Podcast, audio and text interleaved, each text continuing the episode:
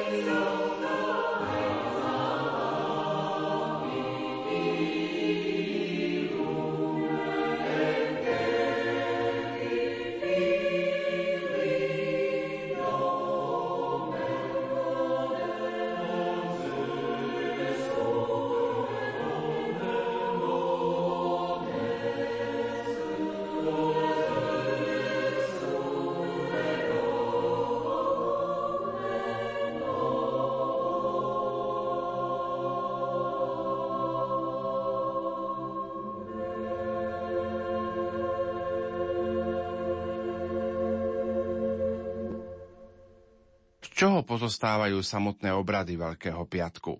Liturgia obradov Veľkého piatku sa koná v tento deň popoludní, obyčajne okolo 3. hodiny a má tri časti. Bohoslužbu slova, odhalenie a uctievanie kríža a sveté príjmanie. Na začiatku slávenia po úvodnom sprievode si kňaz a posluhujúci ľahnú pred oltárom na zem dolu tvárov. Je to tzv. prostrácia a zotrvajú chvíľu v tichej modlitbe. Tento úkon bol do našej liturgie prevzatý z ceremoniálu Byzánskeho cisárskeho dvora, ale stretávame ho už v starom zákone.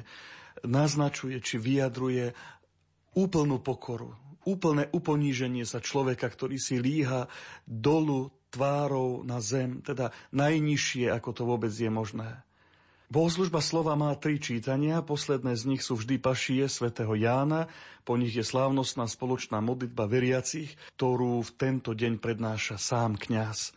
Potom nasleduje obrad odhalenia a úctenia kríža, ten môže mať niekoľko podôb, ešte sa k tomu vrátime. A napokon sveté príjmanie, ktoré sa v tento deň podáva bez slávenia Eucharistie, je to jediný deň roka, kedy sa vlastne v cirkvi neslávi Eucharistia. Mohli by sme si pomôcť aj tým pojmom, ktorý používa východná liturgia. Je to vlastne liturgia vopred posvetených darov, teda rozdávame Eucharistiu, ktorá bola konsekrovaná, premenená vopred pri slávení Zeleného štvrtku. Je zaujímavé, že práve z nedávnej minulosti poznáme výnimku ktorú udelil pápež Benedikt XVI v roku 2009. Vtedy sa v meste L'Aquila konali pohrebné obrady, vyše 270 obetí po zemetrasení. Pápež Benedikt XVI na základe žiadosti občianských i cirkevných predstaviteľov poveril štátneho sekretára, vtedajšieho kardinála Tarčizia Bertóneho, aby predsedal v piatok 10. apríla pohrebným obradom obetí zemetrasenia, ktoré zasiahlo centrum regiónu Abruzzo a nedaleké okolie. Berúc do úvahy výnimočnosť tejto udalosti, kongregácia pre Boží kult a správne vysluhovanie sviatosti udelila indult, teda povolenie či súhlas k sláveniu pohrebnej svetej omše. Napriek tomu, že podľa liturgických noriem sa na Veľký piatok nepredpokladajú žiadne iné obrady, okrem obradov zo slávenia, utrpenia a smrti pána, na záver slávenia sa v našich krajinách zvykne ešte vystaviť Eucharistia pre poklonu v tzv. Božom hrobe. Venujme sa teraz samotnej bohoslužbe slova. Bohoslužba slova znovu je veľmi bohatá a poukazuje na tie skutočnosti, ktoré vlastne slávime ohľadom tajomstva Ježišovej bolesti a utrpenia a smrti.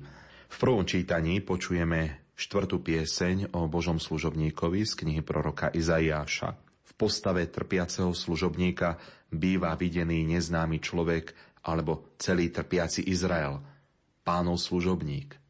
V kresťanskom prostredí je ako naplnenie týchto predobrazov videný samotný Ježiš Kristus. Utrpenie tohto služobníka je predložené ako utrpenie zástupné. On vzal na seba naše bolesti a najmä naše neprávosti. On jediný ich nesie tak, že ich môže priniesť až k Bohu. A jedine On ich premení na odpustenie, teda na spásu. Celá táto strastiplná cesta Božieho služobníka je už sama o sebe povýšením. Aj v kontexte Janovho Evanelia to môžeme vidieť. Je naplnením Božieho plánu a je vlastne v prospech nás všetkých.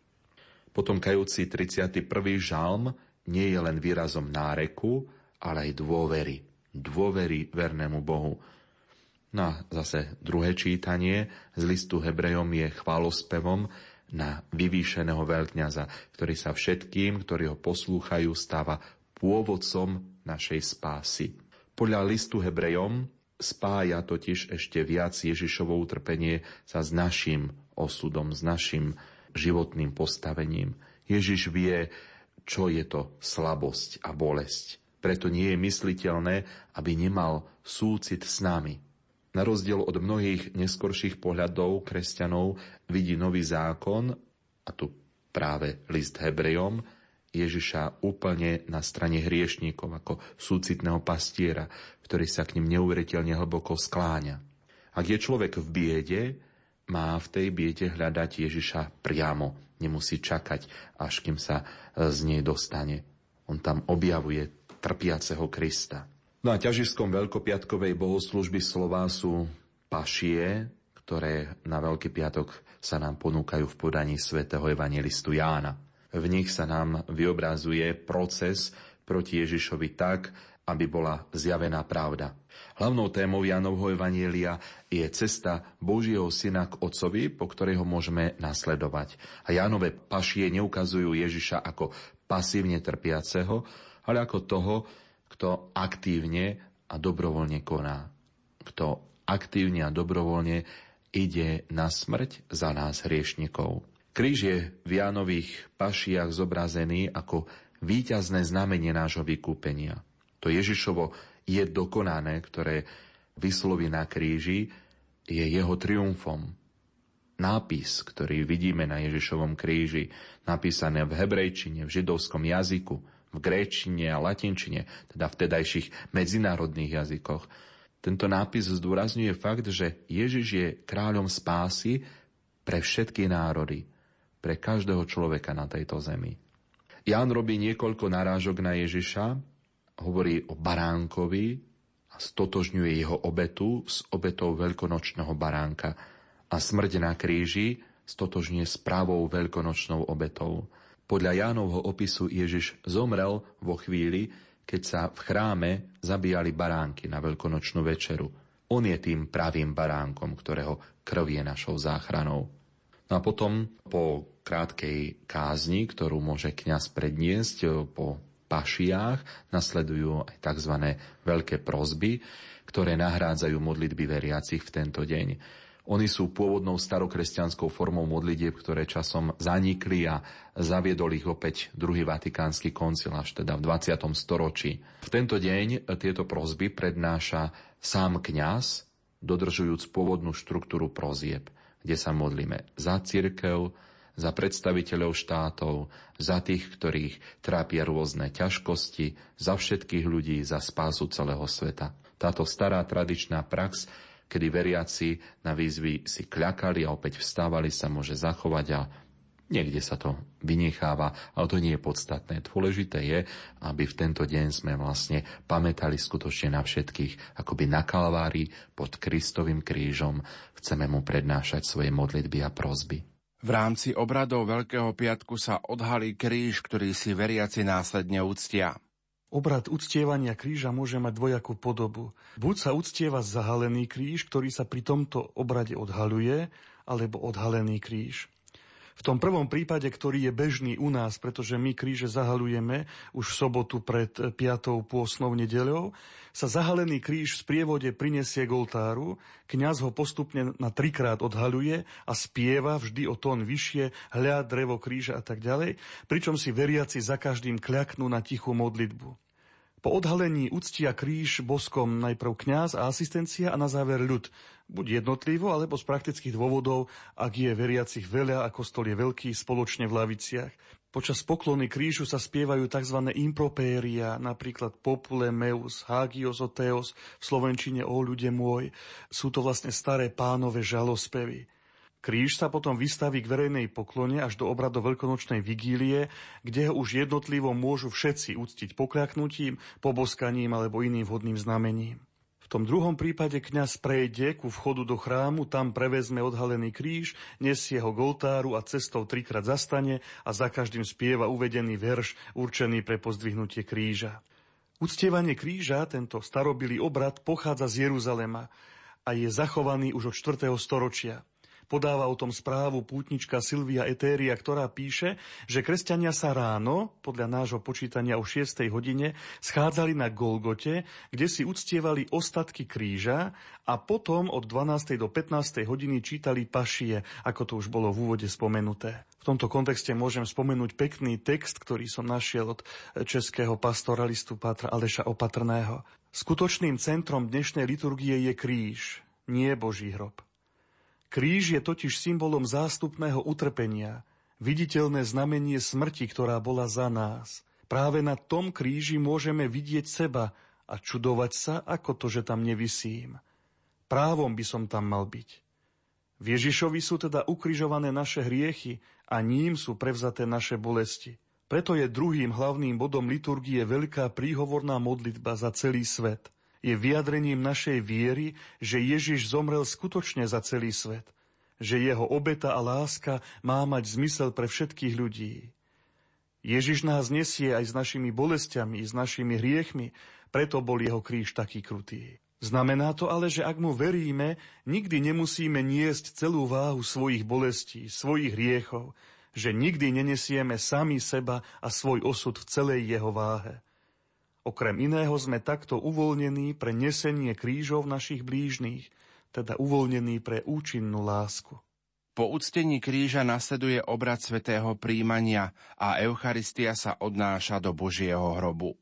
Takže po uctení kríža, ktorý je vlastne osobitným obradom v dnešnom slávení, tak po tomto uctení kríža sa prikrie oltár plachtou, prinesie sa Eucharistia, vopred konsekrovaná na Zelený štvrtok, ako sme o tom hovorili včera, a po modlitbe pána sa Eucharistia rozdá veriacim, teda uskutočne sa sveté príjmanie. Ide o tzv. omšu vopred posvetených darov, teda sveté príjmanie, ktoré je spojené s niektorými časťami omše, teda predchádza mu bohoslužba slova, potom sa zachová modlitba pána a embolizmus. Hľabaránok Boží a nakoniec teda sa rozdáva Eucharistia, aby všetci veriaci mohli ju prijať. No a po tomto svetom príjmaní na záver liturgie dnešného dňa sa Eucharistia v našich kostoloch odnáša do tzv. Božieho hrobu na poklonu. Tento obrad vznikol z prirodzenej úcty miesta, kde Ježiš odpočíval, kde bol Ježiš pochovaný, to miesta hrobu. V stredoveku si aj tí kresťania, ktorí nemali možnosť ísť do Svetej Zeme, chceli uctiť Ježišovo trpenie, preto si vo svojich kostoloch podobne ako krížovú cestu začali pripomínať aj hrob. Pripravili tak symbolický hrob, do ktorého vložili po obrade uctenia kríž a ten si potom uctili aj tu na tomto mieste. No už od 10. storočia máme zmienky o tom, že sa do tohto symbolického hrobu ukladá aj sviatosť oltárna. Tak to napríklad môžeme nájsť na území Slovenska. Prvú písomnú zmienku o Božom hrobe nachádzame v Misale Posonienze, teda v Bratislavskom misáli z roku 1341. A rovnako sa spomína aj prítomnosť kríža aj Eucharistie, zatiaľ v uzavretej nádobe. Potom neskôr, v období protireformácie, sa začína Eucharistia vkladať do Božieho hrobu spôsobom slávnostným, teda v monštrancii, na zdôraznenie Kristovej prítomnosti v Eucharistii. No a dnes sa u nás nachádzajú Božie hroby, myslím si, že takmer vo všetkých farnostiach a to práve takýmto spôsobom, že je tam vystavená Najsvetejšia sviatosť oltárna, tiež tam nachádzame sochu Krista, ktorý je uložený v hrobe a dokonca aj kríž, ktorý je vystavený k úcte veriacim. Treba však zdôrazniť, že na tomto mieste najdôležitejšia je Eucharistia, pretože v nej je prítomný živý Kristus. Ide tu o eucharistickú adoráciu, pri ktorej socha Krista má slúžiť pre nás ako obrazová meditácia. A takúto podobu Božieho hrobu môžeme nájsť e, ešte na niektorých miestach nielen na Slovensku, ale aj v Poľsku, tiež v Maďarsku a na niektorých miestach na Morave, takisto v Rakúsku, teda v tých oblastiach bývalého Rakúsko-Uhorska. V iných krajinách sa Boží hrob vyskytuje veľmi málo a ak, tak len ako kaplnka s krížom alebo sochou Krista, ale nikdy nie s najsvetejšou sviatosťou vyloženou v monštrancii. Dá sa povedať, že čas, v ktorom je Ježiš v hrobe, je posvetným časom, plným úžasného tajomstva. Pripomíname si jeho pochovanie a zostúpenie k zosnulým. Je to teda čas, ktorý sa určite dá a treba ho využiť na osobnú modlitbu, na adoráciu. Nádherné slova o týchto skutočnostiach nachádzame aj v čítaniach liturgie hodín Bielej soboty. Je vynikajúce, ak sa do tejto modlitby zapoja aj veriaci spolu so svojimi kňazmi. Tomáš Halík uvažuje takto. Svetý Ján, do ktorého svedectva o Kristovom utrpení sme sa práve ponorili, ukazuje smrť a vzkriesenie ako jedinú skutočnosť, ale videnú z dvojakej perspektívy. Dnes sa na obetu nášho pána pozeráme z perspektívy tohto sveta. Zajtra uvidíme, ako túto udalosť číta Boh – dnes sa zdá, že sa Ježišova cesta skončila katastrofou. Zajtra uvidíme, že Boh otvára na troskách ľudských nádejí novú možnosť novú budúcnosť. Pre Ježiša, ale aj pre nás a pre našu vieru. I pre vieru, ktorá niekedy musí prejsť mnohými pochybnosťami. Milí bratia a sestry, milí poslucháči nášho vysielania, pozvania na dnešné obrady pánovho utrpenia a smrti, po skončení obradov ostane v našich kostoloch vyložená Eucharistia v tzv. Božom hrobe, ako ho voláme, ako sme o tom aj doteraz hovorili. Je to stará a krásna tradícia, ktorú, chvála Bohu, zachovávame. Ale chcel by som vás pozvať k tomu, aby sme na túto poklonu k Božiemu hrobu nechodili len ako na eucharistickú adoráciu, ktorú napokon môžeme konať aj kedykoľvek počas roka, je pravdou, že pri nej rozímame o Ježišovej smrti a pochovaní, ale neprehliadníme kríž. Často býva, ako to vidieť v našich kostoloch, položený na zemi, ako by mu patrilo len akési druhoradé miesto. Ale v dnešný deň tomu tak nie je. Kríž je v popredí našej poklony. Uvažujme o ňom. Pre mnohých ľudí je a bude udalosť kríža, prípadne jeho rôzne zobrazovanie a znamenie, pohoršením a bláznovstvom, ako píše svätý Pavol. Aj kresťan je niekedy v pokušení vyprázdniť kríž, ako to znovu pripomína ten istý apoštol v prvom liste Korintianom. Naša doba, zvlášť tu v západnej civilizácii, sa vyznačuje hmotným blahobytom, túžbou po bohatstve, ale aj hľadaním potešenia a zábavy nízkej kvality. S akýmsi zvláštnym presvedčením, že všetko, čo je technicky možné, je aj správne. V takomto svete kríž nemá svoje miesto a mnohým prekáža. Dennodenne sa však presviečame, že odstránením kríža, a to niekedy bije do očí, inokedy je za úplne nenápadné, stráca kresťanstvo svoj základ. Svetý pápež Jan Pavol II naliehavo a s veľkou silou žiadal kresťanov, aby Kristov kríž nezbavovali obsahu. Aspoň raz v roku dnes na Veľký piatok je kríž postavený pred náš zrak vo svojej plnej skutočnosti a pravde. Je to Ježiš Nazareta, človek, učiteľ, prorok, ktorý vysí na dreve v absolútnej nahote, ukrižovaný, ako by bol postihnutý kliatbou, nehodný ani neba, ani zeme, opustený svojimi učeníkmi, umiera opovrhnutý tými, ktorí sú svetkami jeho utrpenia. Lenže tento človek je spravodlivý Ježiš, ktorý takto umiera za nespravodlivý svet, v ktorom žil. On je verný vo viere v Boha, ktorý je Otec, aj keď umiera medzi hriešnikmi. Nesmieme kríž vnímať ako pohoršenie, ale ako Božiu múdrosť. Kresťan musí z tejto Božej múdrosti vyčítať to, že hoci sme hriešnici, hriech nemusí mať definitívnu vládu nad svetom a ani nad našim životom. Že hoci sme smrteľní, smrť je porazená. Že hoci sme slabí, v kríži nachádzame silu i nádej. Dnešný deň, bratia a sestry, uvedomujme si to, že nám nestačí poznať Krista v jeho sláve a majestáte, ale aj v ponížení a potupe kríža. Pretože práve on je znamením nekonečnej lásky Boha k nám. Nájdime si čas na návštevu chrámu, na modlitbu, aj pri Božom hrobe, ale nezabúdajme na znamenie kríža. V dnešný deň mu vzdávame rovnakú úctu ako samej Eucharistii. Ako by sme mohli na záver charakterizovať zajtrajší deň, deň Bielej soboty? Ten zajtrajší deň, deň Bielej soboty, môžeme povedať, že je dňom smutočného ticha. Cirkev zotrváva pri pánovom hrobe, rozíma o jeho utrpení a smrti. Tento deň nemá preto ani vlastné liturgické obrady. Je teda takým aliturgickým dňom bol rovnako ako Veľký piatok aj dňom pôstu, ktorý dnes už nie je povinný, je dobrovoľný, ale myslím si, že veľa ho môžeme odporúčať, aby, ako som aj včera povedal, aby ten deň bol skutočne pre nás taký posvetný a aby priniesol ten rozmer lásky, kde si uvedomujeme Božiu lásku k nám, ktorá je momentálne v tom hrobe a ja by som aj chcel takýmto spôsobom povzbudiť všetkých veriacich, aby možno skutočne dobrovoľne dnes možno nejakú tú obetu dali pánovi aj práve takýmto malým pôstom, ktorý môžeme urobiť z lásky k nemu. On tak veľa pre nás urobil, my môžeme urobiť aspoň tak málo pre neho.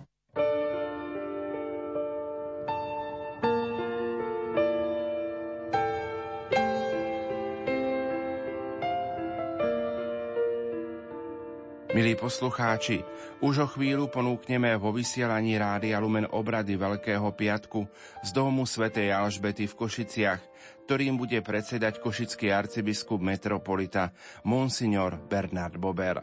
V tejto chvíli vám za pozornosť ďakujú liturgisti otec Štefan Fábry a otec Peter Staroštík a vysielací tým zložení majster zvuku Peter Ondrejka, hudobná redaktorka Diana Rauchová, a moderátor Pavol Jurčaga.